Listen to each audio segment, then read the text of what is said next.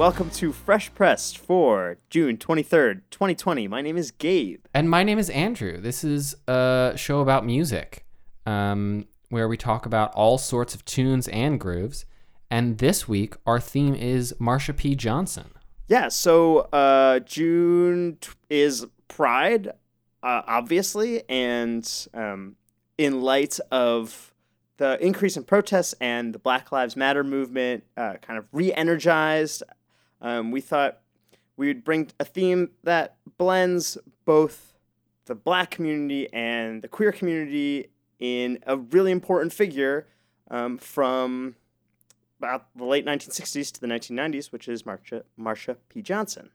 So the 51st, is it, anniversary of the Stonewall riots is coming up in uh, just a few days. Right, Andrew? And Is that how numbers work? I can't do the numbers. I think 1969 to 2020. Right, 51. Yeah, okay. Um, That's 51. yeah, whatever. This is a music podcast, not a math podcast.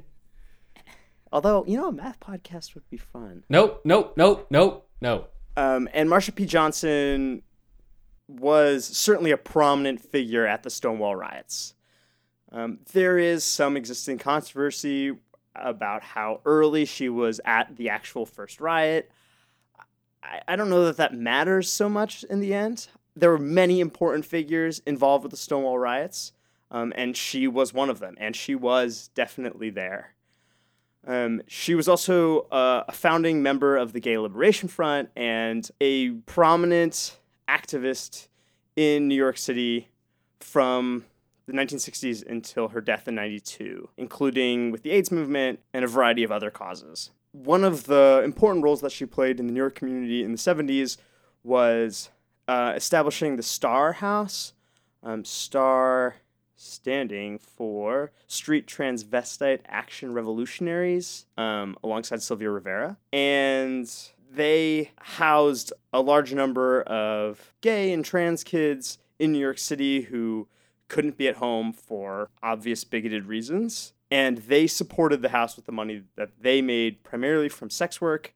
Later, with the, the AIDS epidemic and crisis, she was an important voice for that movement and for having AIDS as a problem in America be recognized. And in a sadly all too familiar story, still, she was found washed up in the Hudson River in 1982, and the police ruled it a suicide, which, as we've seen, is still something that police continue to do, even when circumstances point to potentially many other factors or racism and but case was closed in 92 through some activist work within the last decade, including a movie that was made. That case was uh, reopened and no concrete evidence was found, it seems, um, one way or the other, but the cause of death was changed from suicide to undetermined. And I guess what is a small victory for visibility. In light of her struggle and the important work that she put in for those 25 years, 30 years in New York. We have picked her as our fairly narrow theme for this week to celebrate her life and her work, and also to ask you to contribute to like minded causes in her support and in light of Pride and the Black Lives Matter movement. So, Andrew, what song do you have about Marsha P. Johnson or in celebration of her? Um, the song I have brought is entitled River of Sorrow, and it's by a band called Antony and the Johnsons.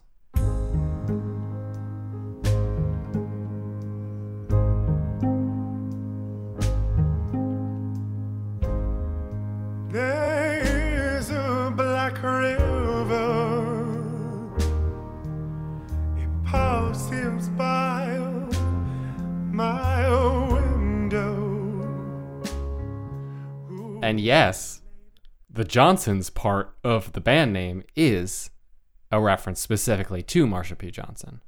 Oh, interesting. Wasn't sure if that was the case. So, Antony and the Johnsons is a band, a, a project uh, by Anohni. I, am I saying that right? Yeah, I think so. Know.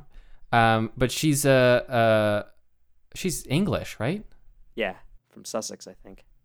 Ah, a S- Sussisfian. A, su- a sus- succession. She's a succession musician. You know how there's session musicians and then there's succession musicians. That's You know, session musicians play for like random for like random recording sessions, and then succession Mhm. musicians played for the recording session for the theme to the TV show Succession. oh, I thought they were just prepared for the next coronation of. uh Yep, who's next in line to the throne, huh? uh Tell us, Gabe, who is it? Charles? I mean, it would I be. Charles. I cannot confirm it. I have no idea.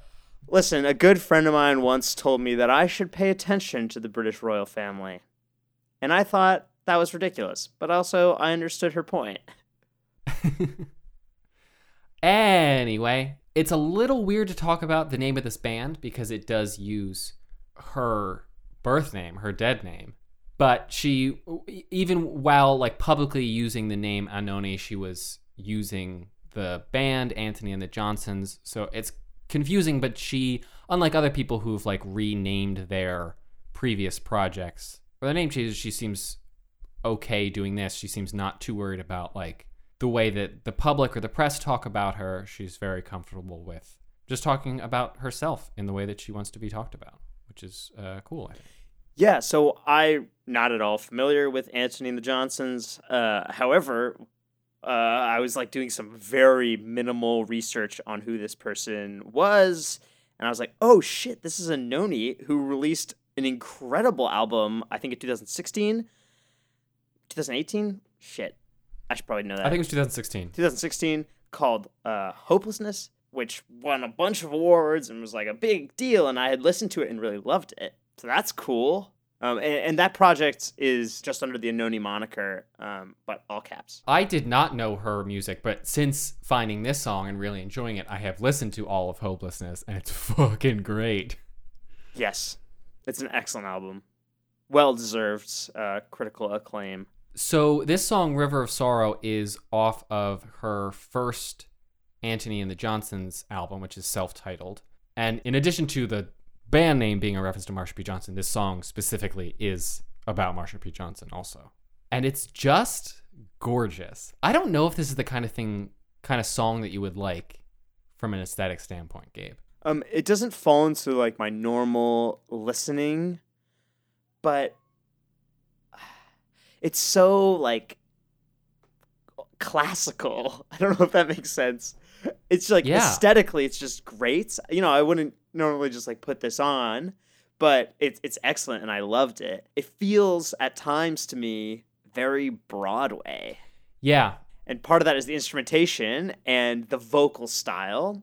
That's almost a little operatic with how much vibrato she uses. Yeah, I mean, it feels almost like it does feel. I think Broadway is a, a good way of saying it, or almost like, I mean, it feels a little bit uh, dirtier. It feels a little bit off Broadway to me. I think, Okay, fair. Yeah. but there's so much like I think actually this is part of it. There's so much just like passion, raw passion behind it that it it makes me feel like it's like a like if I were to see this in a, a musical, I would expect it to be like a a one woman show where she's like poured her heart and soul into this into this piece kind of thing, you know?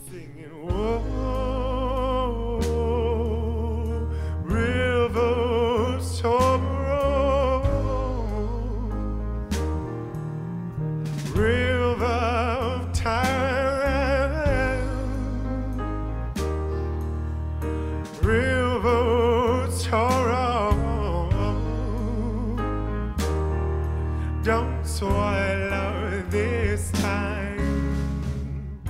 Um, something that I love about this song is it's it's a very like simple and straightforward structure. Like it's just verse, chorus, verse, chorus, verse, chorus, chorus. Although it's a little different in that it's like I guess it's verse, chorus, verse, chorus, bridge, chorus, chorus. Yeah. But because of the the ability that she has, the vocal ability that she has, it doesn't feel recycled like some of that sort of standard structure can sometimes get you to where like you're at the by near the end of the song you're like okay just get through this last chorus and let's be done with this like you've just done the same thing over and over she has so much variation in it which is again something that is more common in a more classical context right if you're repeating something if you're doing a da capo aria you got to do that a section differently the, the second time, you're just not not just repeating it for the hell of it. You're repeating it so you can expand upon it.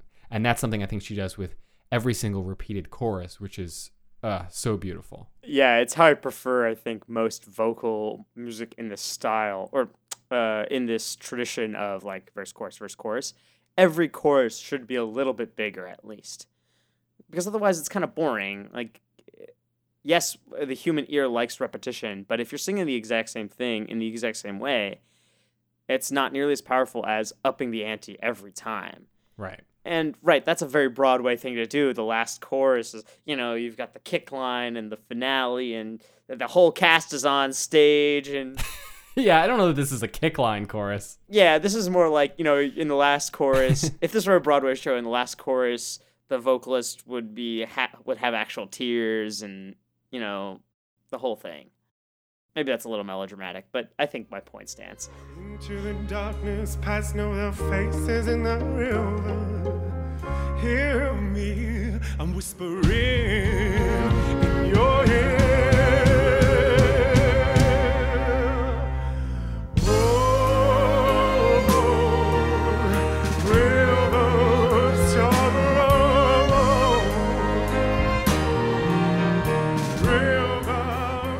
Uh, so, what song do you have for Marsha P. Johnson, Gabe? And a reminder that this is our theme section and not our news section. So, I assume it'll be some ancient song from a thousand years ago that's about Marsha P. Johnson.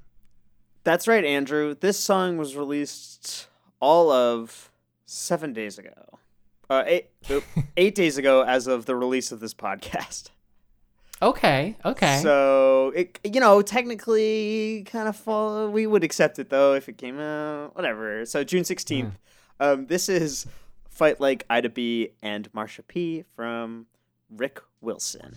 We know war on the drugs, we war on black thugs. Politicians just shrugs. Ain't no help from above, they don't wanna see us up, up, up, up, up, up. Let my niggas grow up, up, up, up, up, up. Everybody fist up, up, up, up, up, up. Everybody go up, up, up. Uh, yeah, again, this is a pretty new track, and uh, maybe that's not shocking, given that, given the current like state of the United States, which is like you know Black Lives Matter, and it's also Pride. Like the reason we have this theme is the same reason that people are releasing songs about Marsha P. Johnson. right, good point. I will say this is not the only song I found from the last week that references Marsha P. Johnson in the title of the song. Oh, really? Yeah, I found another song that I almost brought. I was like, this came out on Friday. Is that too? like shit? um, so Ric Wilson, Chicago hip hop artist, rapper, uh, MC, who is still less well known um, than some of his other Chicago contemporaries. Uh, but he came from the same creative writing program that generated uh, such luminaries as Jamila Woods and Chance the Rapper and Vic Mensa, Fuck. called uh, the Young Chicago Authors, which is just like a creative writing program in Chicago that apparently all of a lot of great Chicago rappers go to, and has kind of spawned its own community and, and subculture from like the graduates of the program. Um, he is, as you can gather from the song, uh, something of an activist. Yeah. Um, something of an activist is really underselling him, actually. He's been very, very active for the last six or seven years, especially with regards to the prison abolition movement and defunding the police before the current language of the current movement. He presented, along with seven other people, uh, at the UN in Geneva in 2014 um, as part of the We Charge Genocide Project, which justifiably, I think, accuses the Chicago Police Department of genocide of black and brown lives. And he's released, I think, one full length and some smaller works and EPs that he's done with other people. More or less everything has kind of centered around kind of uh, this activist streak that Ric Wilson has. The nice thing about this track is it, it is a new song, even though it's not fitting into our new song category, but it means that we have very contemporary things that Ric Wilson has said about it. Like, you know, there's a Twitter thread from a week ago where he talks about the song, and in particular, its emphasis on non male black voices in the fight for freedom and equality and representation in the United States. um, such as Ida B. Wells or Marsha P. Johnson, or the other many names that he lists off in this song Harriet Tubman, Charlene Carruthers, um, et cetera, et cetera. So he, he has a little Twitter thread which talks about why he thinks this song is important and why he put it out now, and to encourage people to read and to study and to partake in the activist culture rather than just um, being passive consumers. And I think that's uh, an excellent point and really important. And he actually, I think, throws a little bit of a diss in the track. I ain't come here to play woke musician. I don't say we gonna win for the listens. Which, especially in light of, did you see that really tasteless, uh, like Hollywood actor black and white video, Andrew? Since the beginning of quarantine, I have avoided any video with Hollywood actors in it. It's just like a bunch of white people, and you're like, what the fuck is this? Come on. Uh, and I think Ric Wilson is pretty explicitly calling out that style of, you know, quote unquote activism. The cop to kill Mike Brown is not a savior. Y'all be treating laws like religion.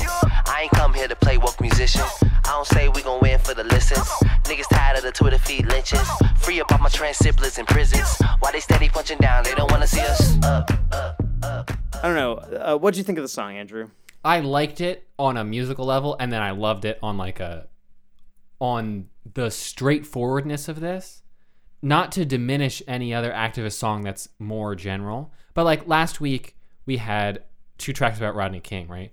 Um, and mine was an instrumental jazz song with a title that was referencing the unjust trial of those officers, um, and with some other stuff in there. But this is just like going straight forward and saying like there's a there's a line. Y'all need to stop being racist. Y'all need to stop being anti-black. Y'all need to stop killing black people. Black lives matter. Black lives matter. It's very clear like it's a it's a call to action and very direct. That's a great. And I think that's the language used around Black Lives Matter um, has been so direct. Um, even in the media, it feels like there's like less metaphor. People are people are talking about concrete action in a way that I haven't really experienced in my lifetime. Um, certainly not on a national level. And I think this song is part of it. Um, it's also a jam, It really is. which I don't think we should fail to mention. It's like groovy as hell. Uh, the producer of the song is Norbert Bueno, who I can find nothing about, but obviously can throw down a pretty good beat. And there's like a punchy chorus, and it's like, like you could dance to this. Yeah. Um, it's kind of an earworm. So I appreciate like like as you said, it's it's great on both like a song level and a straightforward lyrical level, and that's what drew me to it.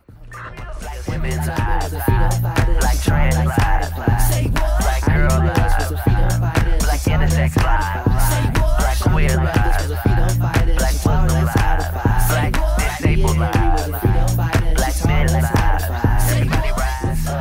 What glorious, grandiose new tune have you brought for us this week, Andrew? I have brought a song entitled Hard Life by SAULT. SAULT? SAULT? Nobody knows. SAULT. Uh, you need to really yell it though. It's all caps. SAULT!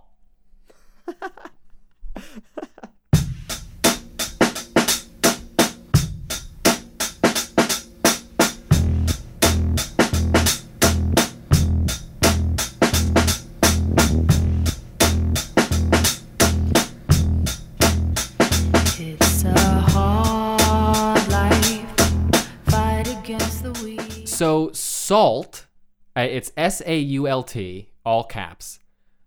Uh, I don't know who they are, and neither does anyone else, which is a cool thing. They've only been around for like a year, and this is their third album. It's some sort of collective that is, I believe, UK based, who like is not public about who's in the group, really, which is cool. That is cool. It is also seems crazy impossible. How is that? How can anybody still do that in 2020?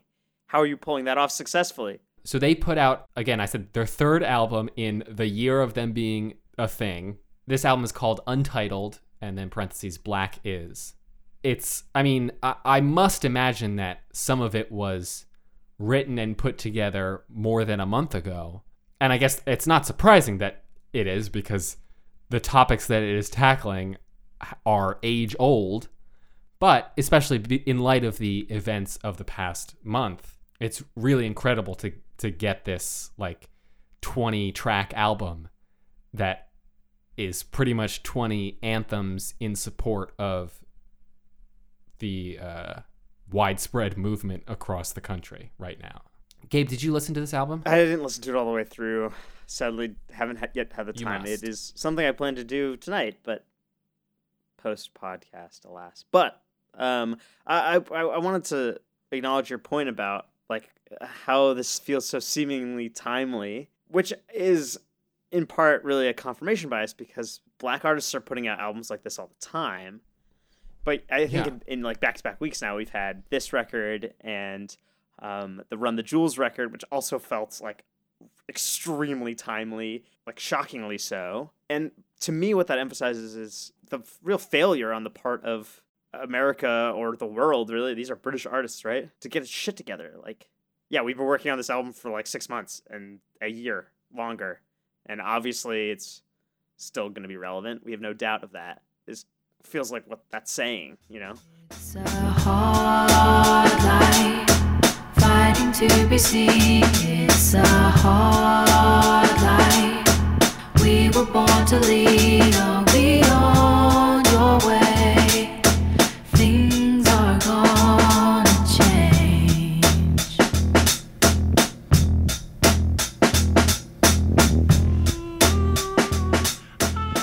I love this song. I've loved the songs I listened to. It feels like an incredible mashup of so much black musical tradition. The my favorite thing about this song is it completely flips in the middle of the song and becomes a completely different song. Yeah. But the lead up to that isn't so abrupt. I mean, it is abrupt with like these intercut bits of the finally we've reached the end line that then becomes just like a chorus over and over for that totally different version of the song. But it's just intercut in bits and uh, like muffled and stuff. It feels like a live DJ set where they're just like flipping over to ju- they're like hitting just the melody and then taking you back into the like keeping the original beat. I don't know. It feels almost like virtuosic. I know that it's a produced th- product, but like I feel like I could totally believe watching a very good DJ make that happen in real time, and that's what it feels like. It's a it's a recording of.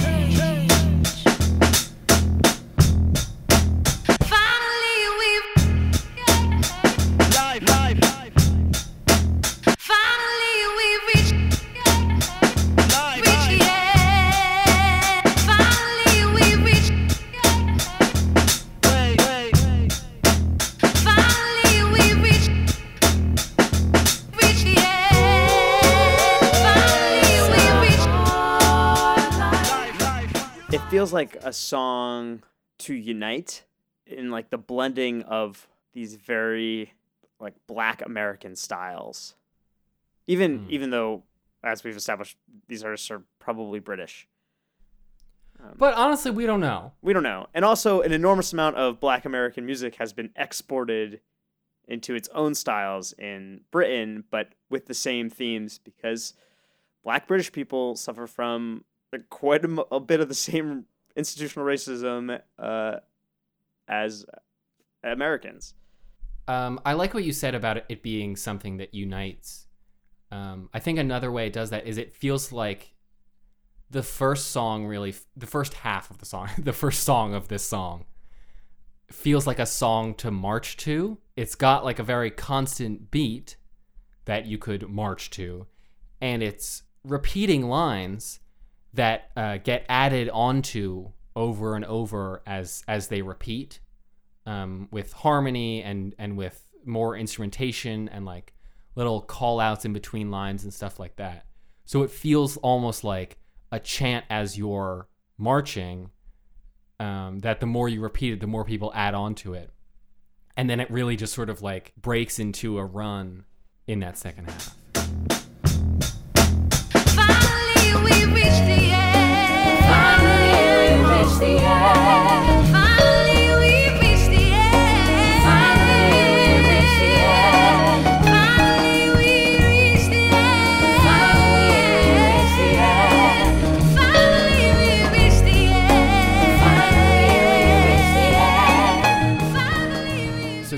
uh, what new stuff do you have to give to me for me to own now? That is now my thing.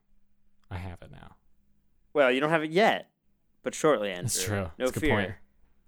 Um, this is a wonderful collaboration between Roy Ayers, Adrian Younge, and Ali Shaheed Muhammad um, on their record Roy Ayers JID 002 Uh huh. titled Sunflowers.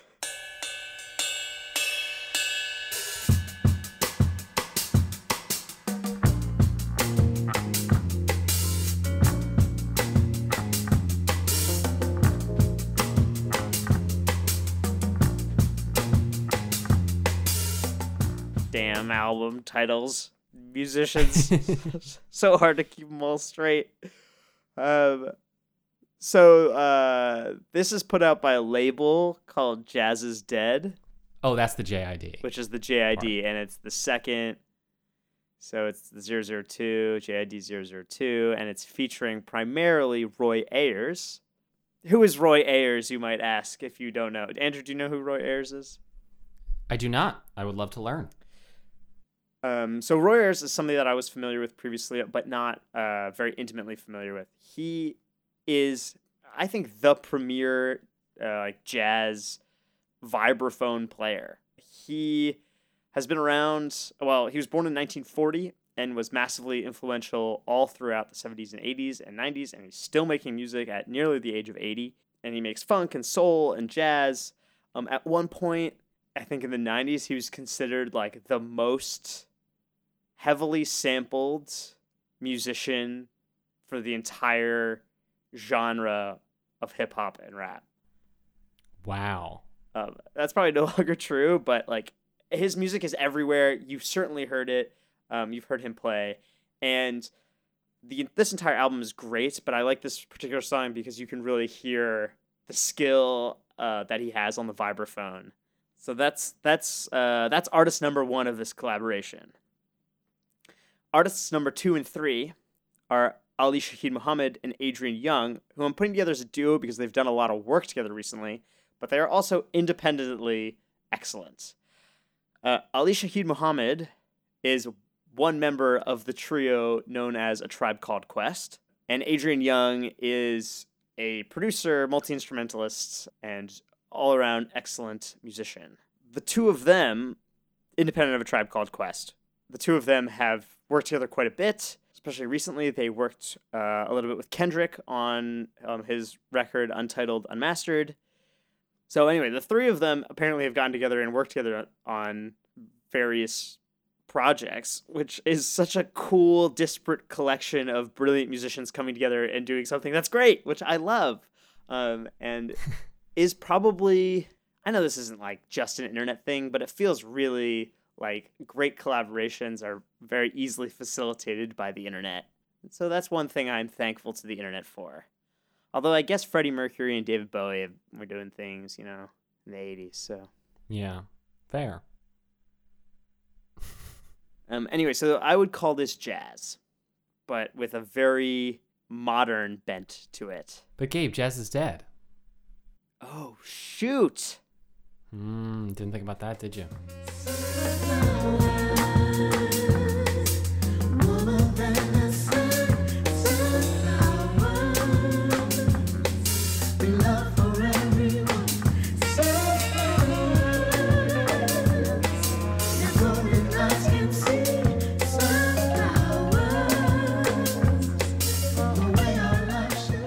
So I want to talk about my favorite section of this song. Yeah. which is really the whole thing, but but it it, it feels like uh, individual in some way. There is a section where there are like three like dueling counter melody solos going at once between the trumpet, the saxophone, and the vibes. Um, so you've got like I don't I can't figure out who like the singers are on this song or the other instrumentalists. They just have like a list of other people that have worked on the album, but there's like multiple of every instrument, so it's hard to tell. But you've got Roy Ayers just like on this like virtuosic vibraphone solo, like up and down, like all over. Uh, is it a keyboard? It's not a keyboard. What do you call it? A sounding board? Uh, I mean, it is a keyboard. It's a board of keys. Well, they're not keys. You- they are keys. well, you- They're absolutely keys. Yeah, I mean, you push down keys. that's not what that means. They are keys. It's not what that means. Okay, great. Uh, So he's going all around the keyboard. I'm just gonna blow past that. Um, all up and down the keyboard. Um, and meanwhile, you've got like the trumpet and the saxophone like chiming in and running over each other, and like feels like there's like conversation, but there's just this guy who's like, "Yeah, I'm good," and like just like wailing on the vibraphone. Um, but it's also like set into the background, so it's like a little understated. I don't know. It's just I just think it's really cool.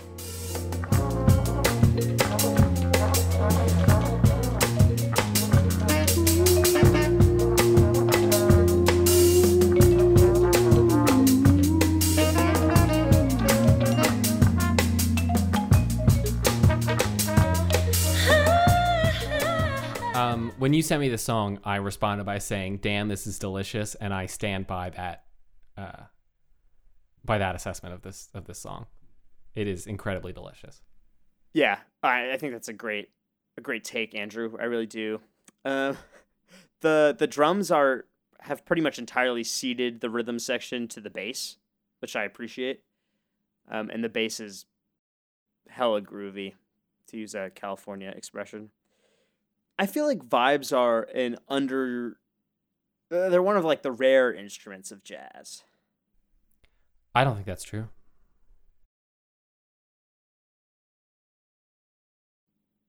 No, I do think that's true. So here we are. No, okay, so the core the core instruments of jazz are going to be like piano, electric or grand or upright, whatever, bass, drums, and then you have the horns, which are, you know, trumpet, trombone, saxophone predominantly. Those are your core jazz instruments. I think the next step is clarinet and vibes. See, I'd say clarinet and flute and then vibes. Maybe it's irrelevant, but most people probably aren't really familiar with the sound of a vibraphone. Or not I would well, so. I would say that yeah, like you you have definitely heard a vibraphone a million times, but you might not be like, "Ah, that's a vibraphone." I think it's easy on this. just be like, "What's that cool piano?" Yeah, right. It kind of sounds like an electric piano, an electric keyboard, even though it, it's not. It's more like a metal marimba. Well, as as we've just said, it, it is a keyboard. So, what is that whole class of instruments? What? I mean, mallet percussion? Y- Well, yeah, but like, so a timpani is mallet percussion. No, it's not. I know, Gabe. I understand you're you're breaking down words and what they might refer to, but there are actually categories that have names. I thought you didn't take You know that what I mean? organology class. I didn't, but I did play percussion for a long time. oh yeah, I forgot. But anyway, the point is mallet percussion is a thing. I think mallet percussion is an integral part of jazz. And even if you hate and disrespect mallet percussionists, I think they're important. Uh. Is that a reference to me? Yeah. I don't hate or disrespect mallet percussionists. Well, we'll see how it sounds after the edit.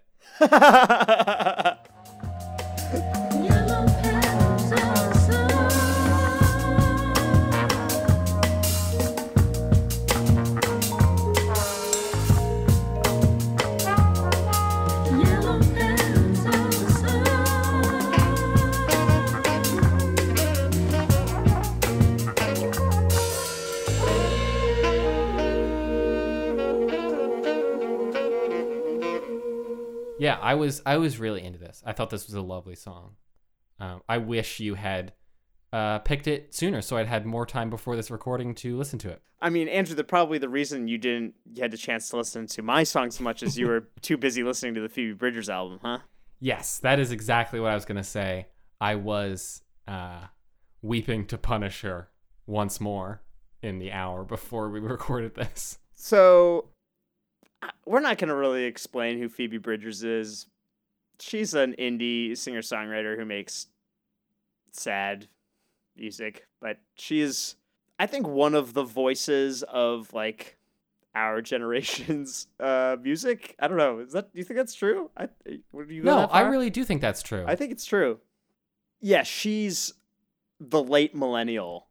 right. That's exactly what I'm thinking. Um, so this is her second solo studio record. Uh, Yes. and it's really fucking good. It's absolutely incredible. I keep listening to the whole thing all the way through and just being amazed at how incredible it is. And then listening to indiv- individual songs and be like, wow, this is the best song on the album. And then listening to any other song and being like, oh, wait, but this song is so good. Yeah, I'm I'm keeping like a running for the first time ever. I'm keeping like a running list of like my favorite albums of the year, yeah. uh, and this is easily in my top three. um, Yes.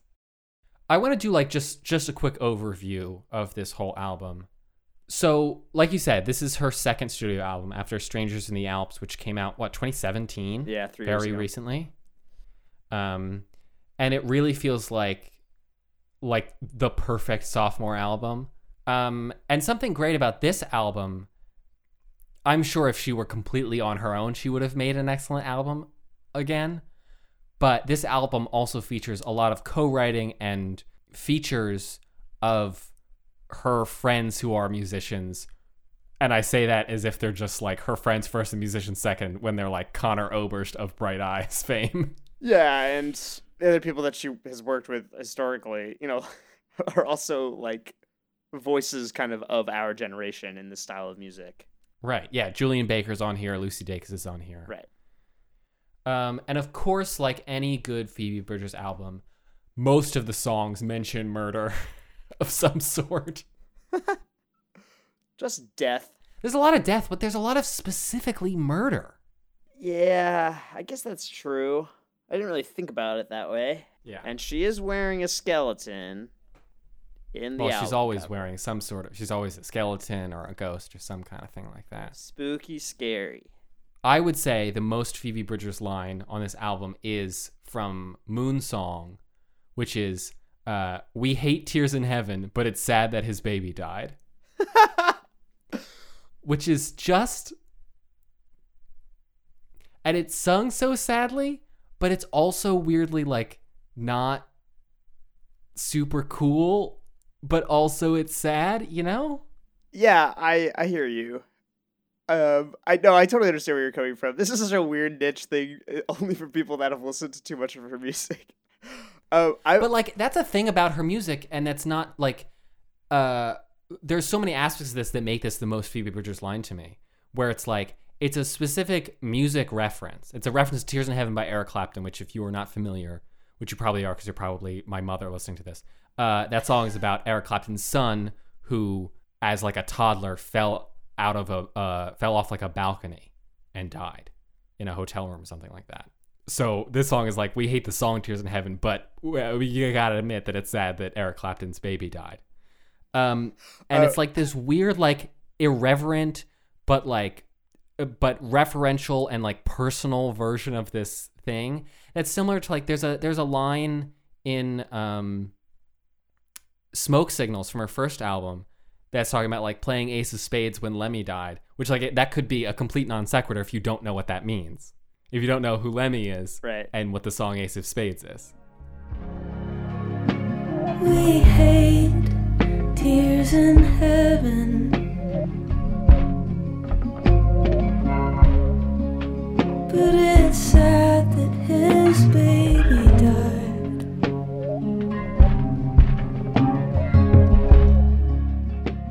I just want to say that I think Chinese Satellite is my favorite song on the album. I don't think that's a hot take for it. I think that's going to be a lot of people's favorite songs, and I'm kind of the generic a lot of people who listen to a few Bridgers. I'm sure that you have a different favorite song, Andrew, but I've I'm I have real trouble deciding what my favorite song is. I don't think it's Chinese Satellite, but there's just so many um, beautiful pieces of music on this album. It's it's hard for me to pick. Um, I do also just want to quick say that there's a lot of co-writing credits um, from Christian Lee Hutson, who whom I love. I saw him open for Julia Jacklin, and I've been a big fan of his.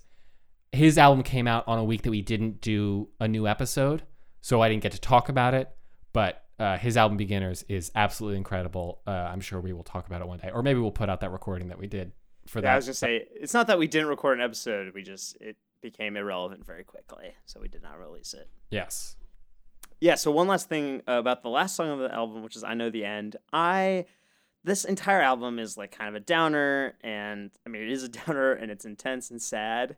And like the end of this song is like really emotional, and she's like yelling and screaming, and then all the instrumentals drop out, and she's like breathing hard into the microphone, like and like laughing and it's one of those things that makes her seem so relatable and it grounds the album and it makes it feel not so serious and it just that, that's part of what contributes to like finishing the album and like not being like oh my god this is i i'm so uh, but also like okay like there's like some optimism almost just in those like that little laugh at the end Yeah, and and in the fact that there's so many people who join her for that like minute long outro of people like yelling, "The end is here."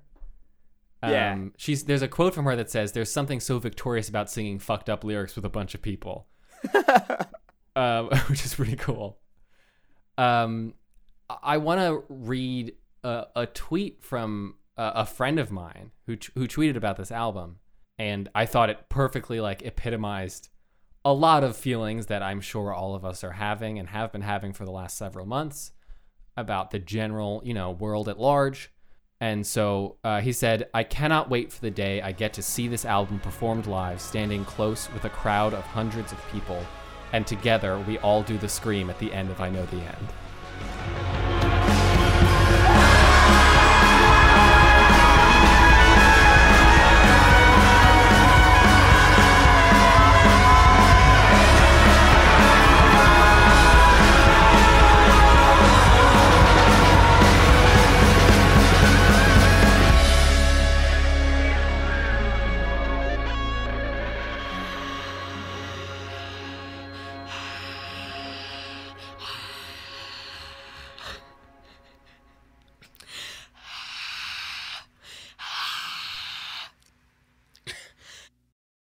I just wanted to give a shout out to the Braids record, which I did really enjoy, um, called Shadow Offering. It's very good. You should listen to it. That's all I have to say about it. The second song is called Young Buck, and it was released as a single, but it's really, really good. Anyway, that's all. Oh, I did hear that, and that was really good. Yeah, it's fun. Fun album. You can follow us on Twitter at Fresh Press Pod. Uh, we have a Spotify playlist with tracks that I probably need to update now that I'm thinking about it. Yeah. But that usually contains most of the music that we put out on this podcast. Um, and we also want to uh, mention this week. We talked last week about the Okra Project, and this week we want to highlight the Marsha P. Johnson Institute, which is a, an organization that is uh, really excellent. They do all kinds of uh, like fellowships and classes and workshops and all kinds of things in support of the Black trans community in America and in memory of Marsha P. Johnson. So if you want to help out with them, their website is marshap.org. And then, of course, there's a thousand buttons to make a donation to the Institute. And I would highly recommend you do that this week if you can. Yes. Continue to be active and support the communities that are in need. And if you can get out on the streets, that's awesome. Um, and if you can't, there are so many other ways to contribute to this national movement in this time. Um, with that, we will leave you. Um, we'll be back on June 30th. Until then, I'm Gabe, I'm Andrew. and you've been listening to Fresh Pressed.